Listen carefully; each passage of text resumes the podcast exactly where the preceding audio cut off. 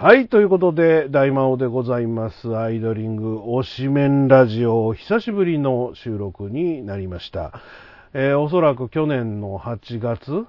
9月あたり、えとちゃんをね、ゲストで呼んだイベントの前に収録したのが多分最後だと思うので、それから半年以上ほったらかしという状況。半年？?9 月の頭だとしたら10、11、12、1、2、3、まあでもちょうど半年ぐらいか。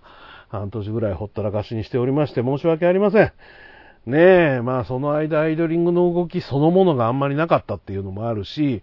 一応その、えとちゃんの回の編集を見てもらったりとか、聞いてもらったりしつつの収録もしたいなと思ってたんですけど、僕のモチベがそこまで上がってないので、そこまではやれないと。あー、クリロナさんどうも初見ありがとうございます。今、あの、アイドリング推しメンラジオというラジオを収録しながらの生配信になっておりますので、よろしくお願いします。いや、しかし、まあ、あの朝日奈央の勢いがとりあえず止まらないということで、まあ、何年か前に朝日奈央が一番心配だと、もう正直、まあ、この話ばっかりしてる気がするんですけどね、おしらじの収録をしてると、この去年、一昨年ぐらい、もう朝日さんがドンと出始めたぐらいから、ずっとこの話をしてますけど、本当に心配していたのが、本当嘘のよう。去年の女性タレントか何かの、えーいわゆるその番組にどれぐらい出たかのランキングで、まあ計算方法いろいろあるんだと思いますけど、1位だったって言うんですよ。指原莉乃さんとか、もう最近もうどのバラエティの予告見てもいるファーストサマーウイカさん。まあ、うーん今年に入ってから本当、ウイカさんの顔を見ない日が本当に朝日以上にないので、もしかしたら今年の上半期であるとか、えー今年いっぱいのランキングになると変わるかもしれませんけど、基本的にその去年の分で言うと、朝日が1位だったということで、いや、すごいですよ。バラエティ的にも非常に面白い人であることは僕らは知っていますけれども、まさかあそこまでという感じですよね。いや、だからその、まあいろんな活動をしたり、まあ辞めた人もいっぱいいますし、やっぱりいろいろと状況が変化していっている状況なんですけれども、まあとりあえずアイドリングが活動終了して番組が終わって、最終回を迎えてから、もう5年だという、ここに 大変な驚愕を覚えるんですけど、皆さんどうですか？まあ今見ている方全員がアイドリングを見ていた方かどうかもわからないのであれなんですけど、10月30日に最終回を迎えたアイドリング、あれは2015年だったってことですよね。2015年の最終回の後、高円寺のパンディットっていうライブイベントをやるね、会場で、朝までコースでイベントをやったわけですよ。本体は終わるけど、うちは終わんないぞ。うち終わんないぞっていうほど続けれてないっていうのが正直なところなんですけど、多分あの最終回から1年ぐらいは、月1以上では多分ラジオ配信してたと思うんですよね。多分ね。あんまり覚えてないんだけど。でも、その後、結局、まあ、月1どころか、3ヶ月、4ヶ月、下手したら1年ぐらい空いちゃうような状況で、本当にぼつぼつ続けてると言っていいのかどうかもわからないような状況で、推しメンラジオを一応終わらさない方向でずっとやってきたわけですけど、まあ5年って先の話だなと、これから5年後にまたあの再開して番組やりましょうよって言ってたのが、うーん、もう随分先の話のことを言うんだなと思ってたらあっさり5年ですよね。びっくり。いや、本当にびっくりです。うん。えー今から、えー半年後になるわけですよね。半年後に再開スペシャルということで、えーされるということなんですけれども、まあ、5年前と全く状況が違うのが、その番組を作っていくのが朝日奈央ちゃんということですよ。朝日奈央が毎月人を集めていって、っていうことですよね。あ、すいません。先に言っとくの忘れましたけど、その放送されたバカリズム特番、僕、1ミリも見ていないので、やることも知らなかったので、あの、見てないんでどうしようもないんですけど、いろいろとそのネットでつぶやかれている状況を集めた情報で僕が勝手に想像した状況によるとそういうことってことですよね。まあ今回その5年後っていうのを本当に実現させると。アイドリングの名前では正直企画書が通らないので、バカリズム特番ということでやりますっていうことなわけですよね。で、その10月30日に向けて、月1で15分番組を朝日がロケでやっていくと。えー、それがどういうものになるかわからないけれども。で、それを統括しているのが門沢さんで、そのディレクションをするのが、島田さんであったり森さんであると。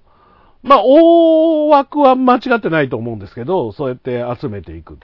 月曜日にあったゾロータ工場の配信の時に話をしてて、まあ全然その話じゃない時に、ああ、そういえば集まることになりましたよね、と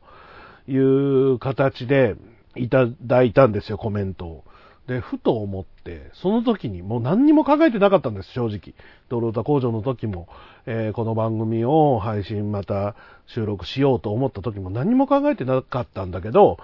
よくよく考えたらテンスライブのオマージュなんですよね。うん。あの、知りません。オマージュだと思って作ってるかどうかはわかりませんが、状況的にオマージュになるんですよ。あの時は伊藤優奈さんでしたし、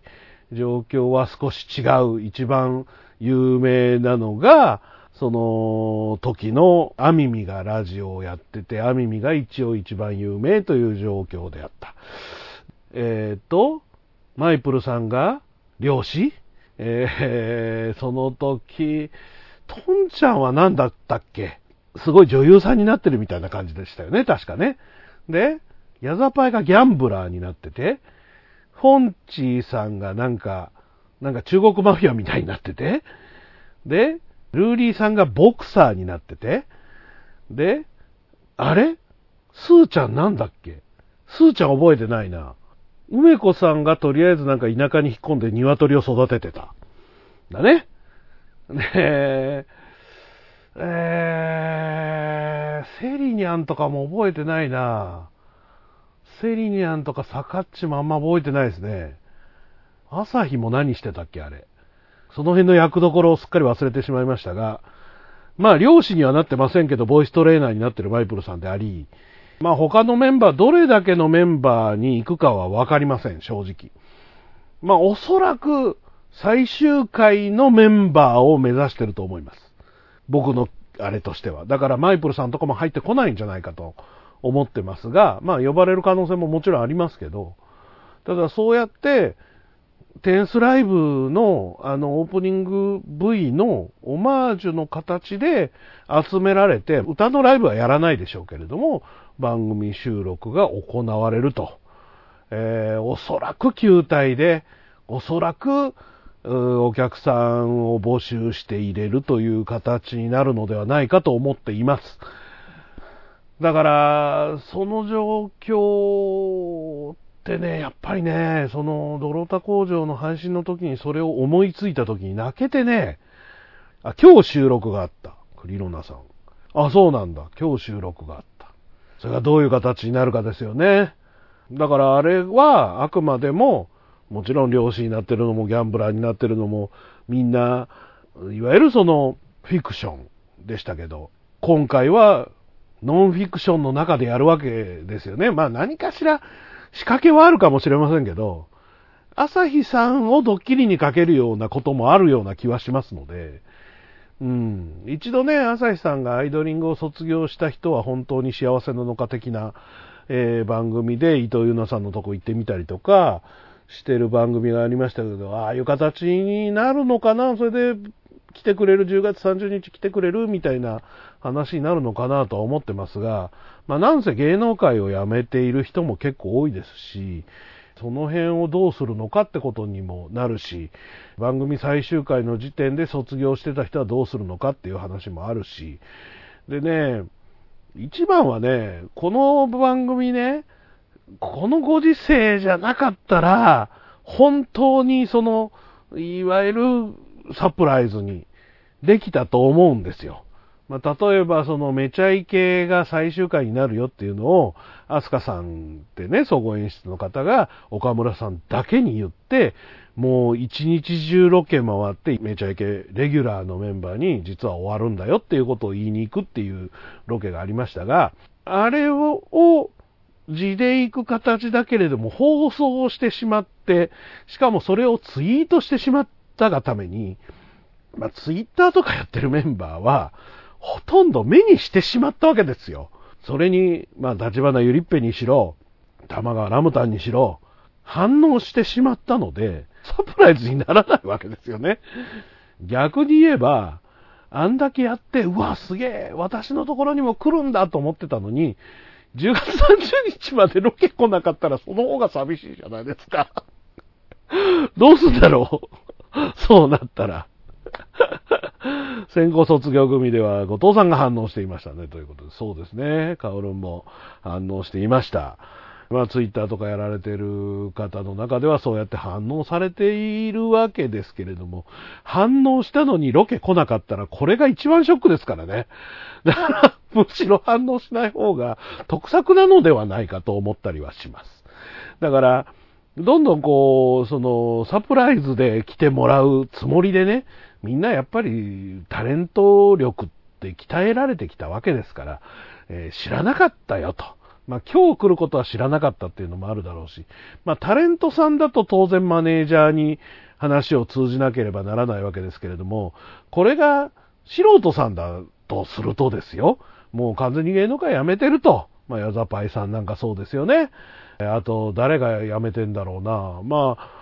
マイプルさんなんかは芸能界は辞めてるけど、芸能界とのパイプは繋がっているし、むしろ今やあの、芸能界にいる時よりも発信してる人ですから、あれなんですけども、完全に引っ込んでしまった人、やってるのかやってないのかわからない人っていうのもいらっしゃいますので、えー、そういう人のところに行くのかどうかとか、いろいろ問題があっって辞めた人っていうのところに、えー、行っても大丈夫なのかとか、果たしてその先行で辞めた人のところにも行くのかとか、行くんだったら全員のところに行くしかないですからね、連絡が取れるところはね。コバコバさん、カンバラ P だったら最終メンバーだけだったと思うけど、門沢さんだからそうならないかもと。ほうほうほうほうほうほう、そうですね。小島さんに至ってはね、とりあえず今ニュージーランドですから、ニュージーランドですよね。オーストラリアだっけまあとりあえず南の国ですからね。えー、そこまで行くのかロケにということもありますし、あの人も辞めてからの方が発信するようになった人ですから、いいんですよ。発信もないし、今何してるかもわからない人っていうのは数人いますので、その人たちのところに行くのかどうか、行ったとして行けるのかどうかとか、まあこれはもちろん、例えば門沢さんが35人まあまあ38人ってことはないでしょうから35人ですね。35人全員を集めようとするのか、集めようとはそもそもしないのか、集めようとしたとて35人全員集まることはありえないと僕は思うので、まあこれ同窓会とかと一緒ですよ。同窓会やっぱり連絡取れない人も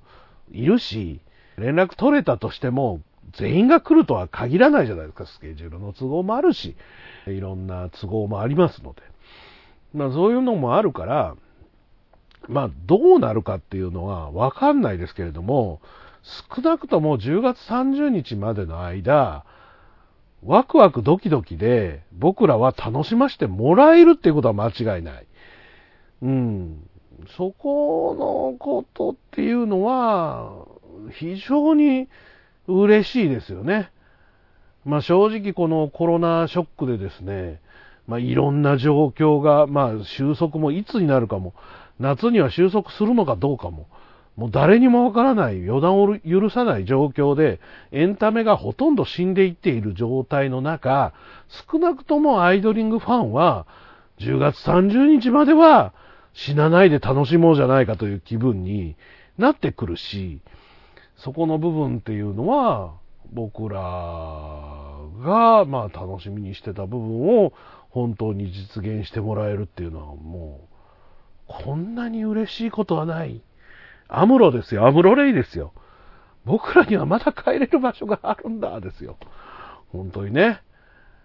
もう、こう、ランチに向かってこう、ランチ、ランチわかりますか？あ のみんなが逃げるためのね、ランチね。まあ、ファーストガンダム全員が知ってるとは思いませんけど、行くわけですが、うーん、まあそんな気分なのかなという気がいたします。いや、あのちょうどね、ドロタ工場の、えー、2017年の TIFF の終わった後の居酒屋、えー、3日目のもう最終日終わった後の居酒屋の分を今編集しているわけですよ。1個目もう上がってますので、まあよかったら見に行ってほしいんですけれども、あのー、まあ、2年半前であってもですね、正直もう、えろう変わってるわけですよ、状況が。その時に話してるのが、その、まあ、アイドリング関係で言うとメンテナンスのことを苦言を呈してたりするんですけど、まあ、ブーイングだ、ベスティムだ、ビターチョコレートは、まあ、その時点では多分もう活動という活動はやってないんですけれども、そんなことを言ってるんですけど、全部なくなりましたからね。元アイドリングメンバーで、定期的にちゃんと歌、歌ってるのはもう、梅子さんしかいないんですよね。状況的にはね、ベスティムが解散してしまったので。まあ、そんな状況になると思ってました？まあ、正直、5年前の時点では、マイプルさんも、ルーリーさんも、まあ、そのブーイングとか、マジカルパンチラインとか、そのあたりも全部続けてくれていると信じてたし、そうだと思ってましたよ。まあ、マジパンは残ってるんですけど、サトレナがもういませんから、えー、事務所を辞めた変わった人の扱いとか本当に難しいでしょうね、と。えー、橋本楓ちゃん読めますかねうーん、サラさんのことはね、難しいかな。でももう、サラさんとしてもう活動してないでしょ？ほぼ。ツイッター見てる限り。まあちょうどあの、加入後すぐぐらいに韓国との関係がもう激悪になったおかげで、おそらくあのグループ自体が有名無実でほとんど何もやってないんですよね。だからそれを考えると、もういいんじゃないかという気はしますが、この間もいろいろ見てたんですけど、1号はまだフィットワンでしょ ?2 号は事務所わかんないけどどこかに入ってます。3号引退してます。えー、4号も今フリーの状態ですね。うん、事務所には入ってないと思います。今はわかんない。去年の僕とイベントやった時点ではそうです。えー、5号は一応ホリプロのまま。えー、6号はフリーになりましたよね。で、7号は引退しています。8号が、えー、スターダスト。で、9号は小木のままですね。10号が今、どういう状況なのかな、10号は。一人で一応タレント活動的なことはやられてますが、事務所に入っているのかどうかは不明ですね。で、11号は今でも、あの、ホリプロですよね。で、12号が小木、13号が事務所はわかんない声優事務所、で、14号が松竹になりましたよね。で、15号は事務所元々のところですよね、今でもね。で、16号はレプロのまま、17号は引退して自分のブランド、18号が本当に行方知れずですね。で、19号エイベックス、20号結婚引退、21号がよくわからない状態ですよね。で、22号がエイベックス、23号が自分の会社、24号が、まあ一応不明の状態ですね。で、25号が今のあの事務所ですね。で、26号が旅人。で、27号は、まあ、一応あれですね、渡辺出た後にみんなで入った事務所に今でもいるんですよね。多分ね。で、29号がフリーになりました。えー、30号不明です。31号もフリーですね。今、クリロナさんが古橋さんはどういう扱いになるんですかね？ということですけど、おそらくフリーという形です。えー、32号はベスティムを預かっていたあの事務所にいるままのはず。で、33号は引退。えー、34号がフリー。で、35号も今フリーの YouTuber ですね。という状況です。36以降はもう無視します。えー、だから、事務所に入ってる人が非常に少ない。オギエイベックスホリプロですか。で、まあ、ミラッチョに関しては、まあ、あんまりそういう状況でもないかなという感じがしますので、まあ、一応席はホリプロに置いてるままでしょうけど、まあ、仕事をしている状況ではないですしね、オファーがあれば、ホリプロ側から、えー、話があって、そういうことはちょくちょくやりますよという状況なんでしょう。今でもおそらく仙台在住のはずですし。えー、15はハラップに出ています。あ、そうなんですね。もともとの事務所にまだいらっしゃるのかもしれないですね、15号さんはね。うん。まあ、15さんが呼ばれることはほぼないと思われます。おそらく最終にいた人がまず第一目標でしょうね。あの番組のバカリズム特番の10月30日の最終ポイントはまずそこ。で、プラスアルファ出てくれるもう辞めた人とか、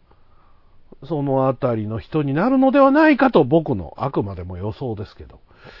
えー、そういう状況なんじゃないかなと思ってますが、16は出さなきゃいけないだろうって話になると、そうすると先行卒業の人たちにも、もっとこう、話を持っていく形になるんじゃないかなという気がするので、いやでも、何が楽しいってさ、アイドリングの話をこうするときに、こういうなんかワクワクするような、この先どうなんだろうみたいな、えー、10月までどういう風になるんだろう？今回誰が出るんだろうとか、いうことを話せる状況はこの5年間なかったわけじゃないですか。一個もなかったわけですよね。それができるだけでもこんな幸せなことないなと思いますよね。あ、ある意味は厳しいと思う。おそらく出産直後になるのでとは。あそうか。そういう考えもありますね、今ね。えー、お腹に、えー、新しい命を宿していらっしゃるという、あの、今、綺麗な言い方をしようとして そういうことになりましたけれどもね。約束したのは最終回組ですもんね、という。ああ、そうですね。そうなんですよ。あの最終回組に約束したのは間違いないので、あの最終回組に向かって動くことは間違いないでしょうね。そこからプラスアルファがどこまで持っていけるか。ただ最終組の中にも、ひーちゃんであるとか、岡愛ちゃんみたいにもう完全に引退されて結婚されてる。ちょっとひーちゃんはわからないですけど、岡愛ちゃんはお子様もっていうことなので、そうなると、なかなか難しい部分もあるのかもしれないし、でも子供連れてくるのか、預けてくるのか、それもまた一つのネタではあるし。まあでも本当にこんなアイドリング関係のことで、ワクワクさせてもらえることが、この5年後にやってくるっていうのは、そら期待はしてましたよ。期待はしてましたけど、こういうことがあるっていうのは本当、やっぱり幸せなんじゃないかなと思いますよね。だから、まあ、昨日のあの、有吉反省会でね、まだ僕、ちゃんとは見てないんですけども、まあ、元パスポの岩村那智が出てきて まあ、倍ぐらいの大きさになって腹ぼてで、あの、衣装着てきたけど前が止まりませんみたいな、あれでしたけど、まあ、なんていうのかな、そういうなんか汚れみたいな感じではなく、まあ汚れの部分は当然やると思いますけど、なんせアイドリングだから。だけど、なんかこう、とりあえずの10月30日のゴールに向かって、何か一つ新しいことができるっていう、まあ何度も何度も言いますけど、こんなワクワクさせてもらえるっていうのは、アイドリングを応援してきて、そして終わってからも、一応しつこく、アイドリングの元メンバーとかを抑えてきたというか、動向を探りながら、まあ一応周年イベントもずっとやってきた。っていうのがね、やっとこう、ここに結実するんだと思うと、こんな楽しいことないですよね。だってさ、アイドリング推しメンラジオってね、2011年に始めたんですよ。2011年の6月です。今年が9周年、6月で9周年、丸々9年になるわけですけど、つまり、解散して5年っていうことは、その前4年なんですよね。2011年から2015年まで。4年間やって、推しメンラジオはもう終わってからの方が長いんですよ。驚愕じゃないですか。マジで驚愕なんですよね、そこの部分っていうのはね。だから、僕があくまでも個人的に始めたネットラジオっていうのが2011年に始まって、まあいろいろあって、まあ、門沢さんとかも、まあ今はそらね、あれですけど、昔は聞いてくれていたし、森さんとかも聞いてくれてた。メンバーも、えー、聞いたことある人は、あの人とあの人とあの人、ずっと聞いてたわけじゃないでしょうけど、あの人とあの人とあの人あたりは聞いてたという噂みたいなのは聞いていたりとかする、そんなラジオですけど、まあ、終わったらさ、あの番組終わって解散もしたらさ、えー、終わりはいいんですよ。この番組。あの、失礼、失礼というか自分に失礼だけど。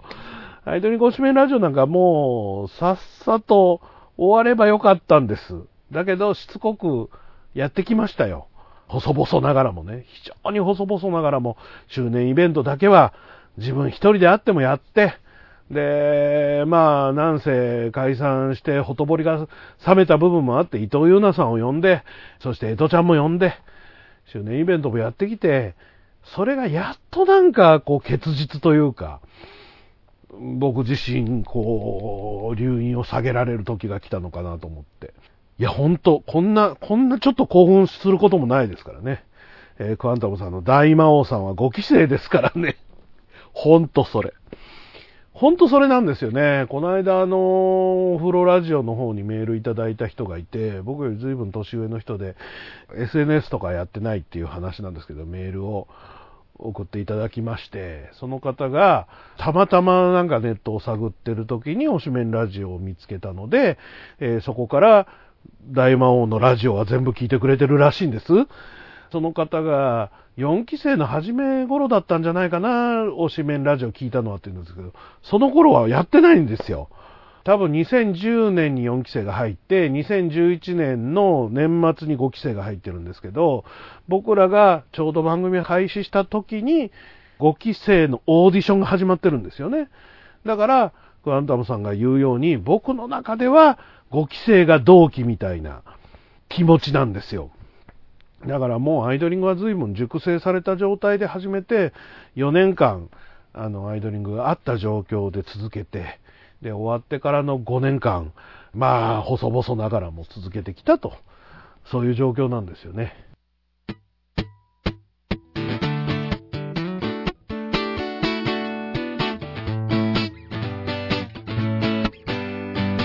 大魔王ラジオチャンネル。大魔王ラジオチャンネルはいつもあなたのそばにいます。大魔王が運営するネットラジオ、そして YouTube の各番組。大魔王、春郎のグッタイミュージック。帝大魔王のオタクの隠れ家。大魔王岩橋の貴族のたしなみ。分かち合うラジオ音楽館。大魔王とヒギのクリエイターズラボ。最強最後のドルオタ工場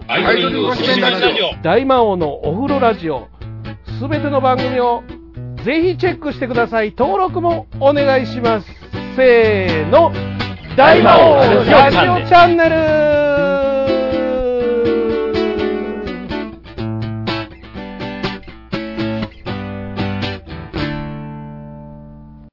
あの話は多少変わるんですけども、先日ですね、え、2月の最終週かな、28、29になるのか、今年はウルー年でしたから、え、28日、29日を最後にですね、僕の推しでもあります、えー、アネネがですね、アミミではなく、アネネがですね、キャバ嬢を引退されまして、何の話をしてるのかということなんですけど、僕はまあアイドリングもそうですし、他のアイドルさんもそうですけど、まあドロータ工場名義とか自分の個人名義で、まあライブの時にスタンドバナー出してみたりとかはしたことあるんですけど、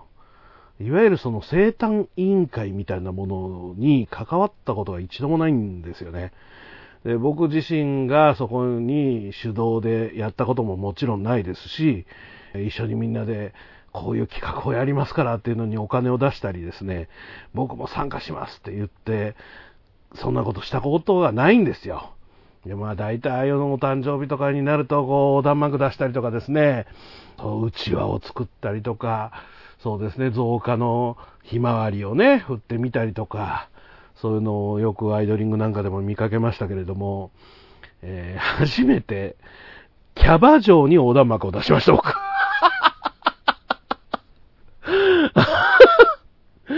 でね、あの、まあ、サプライズ的に、ちょっと前に東京行く機会があったので、お店行かせていただいて、お店の人に直接渡しましてね、あの、本人にはまあ当日まで伏せといてもらって、当日出してくれと。いうことで、サプライズ的にお渡しして、あの、まあ一応 LINE で、大門さんありがとうみたいに、えー、いただきましたけれども、まあ、あの、いろいろ見てみたら、もう店がスタンドバナと、もうあの、横断幕とか風船とかも、ものすごくて、僕が作ったの、多分飾られてないですね。飾る場所がなくないから、多分飾ってないですね。はい。あの、こりゃダメだと。あの、豪華さが全然違うと。やっぱりね、金持ってる人たちがやるので、あの僕みたいな、あの、非常に零細の、ボトルもほぼ入れたことないし、あの、いわゆるその、シャンパンとかもね、あげたことないような、細客はそんなもんですよ。やっぱりね。はい。だから、まあまあ、あのアイドリング メンバーでも何でもないんですけど、えー、36号以降にさえ入らなかった人ですが、まあ一番お会いした時間が長いのはアネネですので、当たり前だけど、確実に認知してもらえてるのもアネネですから、えー。そういえばね、あの、この番組、え、2011年に始めた時にですね、もともと相方としてやってた藤原夏子という女子がいまして、えー、藤原夏子がアイドリングのことが好きだから、それについて話す番組を作ろうではないかというのがこの番組の元々のコンセプトで、まあ、スタートして1回目、2回目ぐらいに、いきなりもう藤原夏子はアイドリングについてほぼ知らないことが分かってしまったわけですよ。こりゃやばいぞと。で、その時点でもうね、一番最初に上げた0回ってもうネット上に残ってないんですけど、第0回が多分ね、当時カウンターがまだ残ってて、いきなり1万回ぐらい回ったんですよ。全員が最後まで聞いたかどうかわかんないですけど。とりあえずダウンロードした人なのか、アクセスした人なのか、えー、その数の数え方がどうだったかわかんないですけど、かなりの人が聞いたんですよ。で、そんな番組僕初めてでしたから、いきなりこうみんなが聞いてくれるような番組ね。それはなんで聞いてくれたかっていうと、当然、アイドリングという傘の下にいたから勝手に入ったんだけど。まあ、なんせ、頼りだった藤原夏子がほとんど知識を持ってないことが分かったので、僕が勉強して、それから一網級を聞き、えー、アイドリングの YouTube が始まった時に YouTube を死ぬほど見てですね、なんとか僕が勉強して、アイドリング推しメンラジオを維持することにしたんですけど、で、最初は、藤原夏子が提示する、今回はこの子。今回はこの子、その当時の現役でいた子たちを一人ずつ紹介していくっていうやつだったんですよ。で、このままだとやばいぞってなって、当時隔週だったのかな？それを毎週にするためっていうのもあったんだけど、大魔王が気になるアイドリング、大魔王気になるアイドリングとか言ってたな、確か。っていうので、えー第1回がアネネだったんですよね。まだお会いしたこともなかったですけど。メンバーちゃうやんみたいなことになったことを覚えていますね。当時ちょうどなんか、まだヤプログだった当時のアミミのブログに登場したりとか、チアミ級の公開収録に来て歌歌ったりとか確かしてたんですよ。で、その辺の話をして、やったのが最初。だから僕が最初に、僕主導で、えーアイドリングの話をしたのがアネネだったのね。アイドリングの話じゃないって何度言えばわかるんだろうと思うけど、でもそういう状況だったんですよ。だから、そういう意味では、まあ、しつこいよね。だからね。年に多くて3回ぐらいかな。全然行ってないですよ。もうめちゃくちゃ通ってたというようなお客さんではないですけど、まあさすが客商売ですから、彼女は非常に上手に、まあ、ちょくちょくメッセージもくれましたし、いや、引退してから、やっぱりね、まあまあ、まだ1ヶ月も経ってませんけど、メール来ませんね。自分が引退して。まあ一応まだお店にはいるんですけど、キャバ嬢という立場ではなくなっただけで。いや、相変わらずしつけえな。アイドリングメンバーでもない人なんだ、しつけえなと思う。一番今熱く語れる人ですよ。朝日よりも熱く語れる人ですけどね。うん。まあそんなこんなでございましたよ。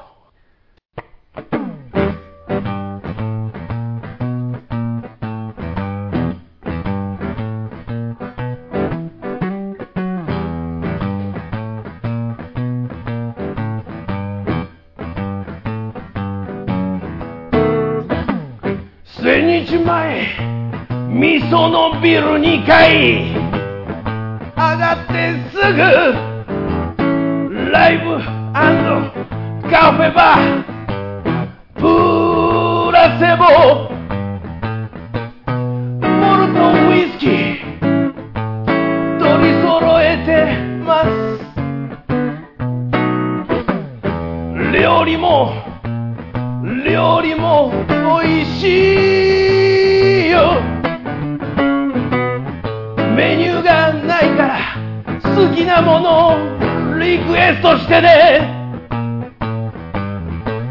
あなたの好みに合わせて作ります。ライブもやってます。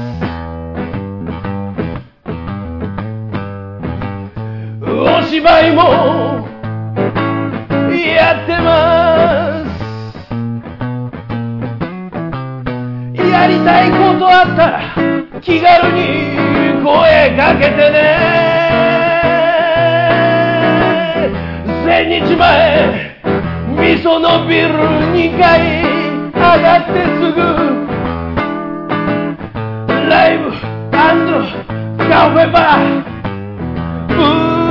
プラセボに今日も明日も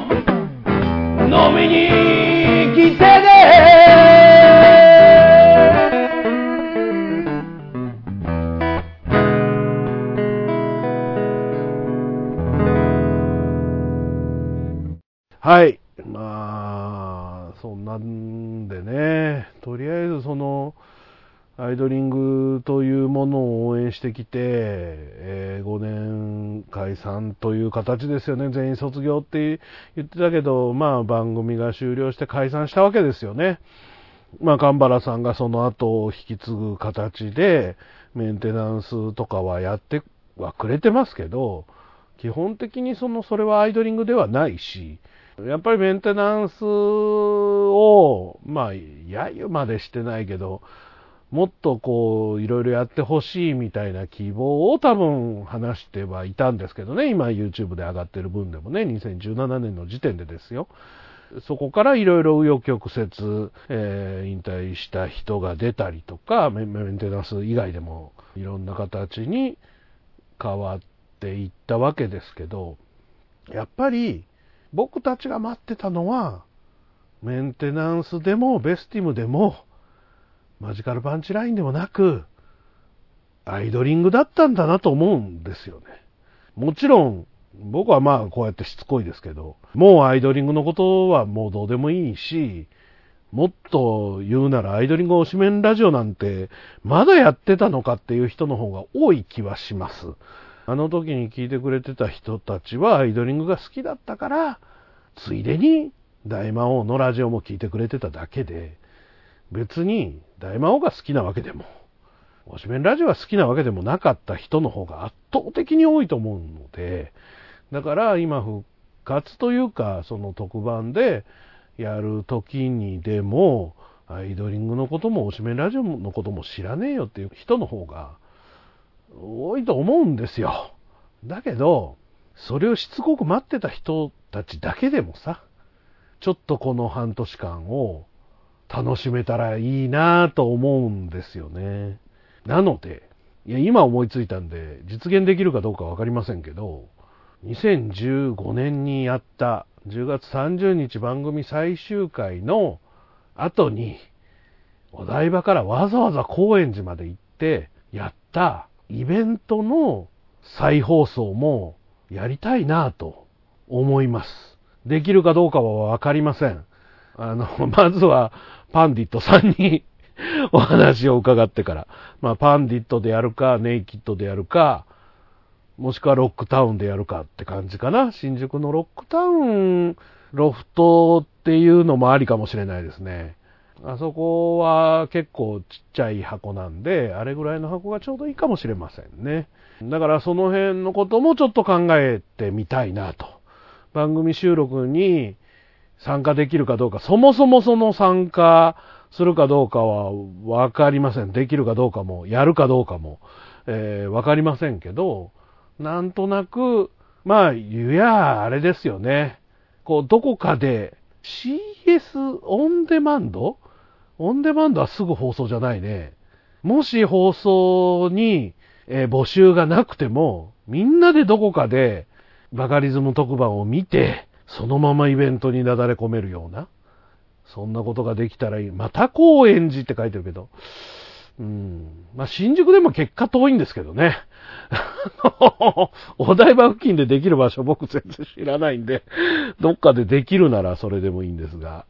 なんかあの、居酒屋ということではなく、なんとなく、やるならちょっとイベントの形にしたいかな。ティフ終わりの新橋で飲みながら配信するとかいうのとはちょっと違う形を取りたいな。やるならね、今思いついたことなんで、えーわかりませんけど、そうですね、ロックタウンなら実現的には結構いいかもしれないなと今思っております。CS をね、どうやって見るんだって話もあるので、まあ、まず募集されると信じて、それに当たると信じて、10月30日を迎えたいなと思います。でね、あの、4月12日にまず1回目の放送があると、15分番組の。その前番組終わり、まあその日になるか、その後になるかわかりませんけど、毎回その度に、うちもミニ番組をやろうと思います。なので、朝日さんのバカリズム特番への道、えー番組名は知りませんけど、僕が今勝手に番組名作りましたけど、バカリズム特番への道の番組の後に、それを見た感想で、僕の番組、このアイドリング推しメンラジオもやっていきたいと思います。で、あの、5年後は、藤原夏子が必ずラジオやりたいという話をしていたので、藤原夏子もそのイベントなり、あの、収録なりで、どこかで関わってもらえたらなと。これも今勝手に思っていることなので、えー本人の承諾も何にも得ていませんけど、えーどこかでやりたいなと思っております。富士 CS はスマホ配信しているのですが、バカリズム特番は配信外でした。あ、そうなんですか。ああ、だから本ちゃんがどうなるかはわからないってことですね。わかりました。まあそのあたりは、まあ今後ちょっといろいろと、まあ分かってる方も含めて、えー考えていきたいと思いますし、その日のうちに、こうやって生配信収録するかどうかはわかりません。僕もちょっと都合を見ていかないといけないので。とりあえず、それを見た後に、まあ今回もそうですけど、バカリズム特番が終わって、まあ僕は見てないけどね、えー何日かしてこうやって生配信収録をしているので、こういう形を取らせていただいて、とりあえず10月30日までの間やっていきたいなと思っています。まあ先ほども言ったように、当日イベントをやることも考えたいと思います。ちなみに、周年イベントは周年イベントで、いつになるかはわかりませんが、薄く動いています。薄く。えー、かりません。今まだ本当にわからない状況なので、やれるかどうかもわかんないです。まあでも、もしかしたらその10月30日なりね、その後なりね、それを周年イベントという形にしてしまう可能性もなくはないですし、別口で前にやったり後にやったりっていう可能性もなくはないです。でも今年の間に、2020年の間に周年イベントは必ず入れたいなと思ってますので、いつもの調子ですけど、いつも通り、まあ、薄く動いてる部分が実現したら、本当に面白いことになりそうなので、わかりませんけども、それができたら嬉しいなと思っております。ということで、2020年、アイドリング推しメンラジオが、なんとまた動くことになったという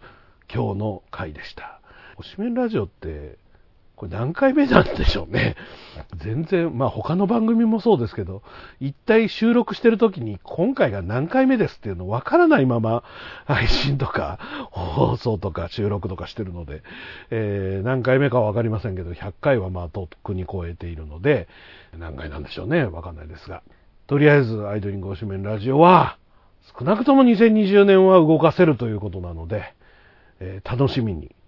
皆さんもバカリズム特番ともどもこの番組も楽しみにしていただければなと思います。ということで、アイドリング推しメンラジオ久しぶりに言いましたよ。番組名自体を久しぶりに言いましたけど、えーアイドリング推しメンラジオ今回はここまで。お相手は大魔王でした。アイドリング推しメンラジオ。この番組は大魔王ラジオチャンネルの制作でお送りしました。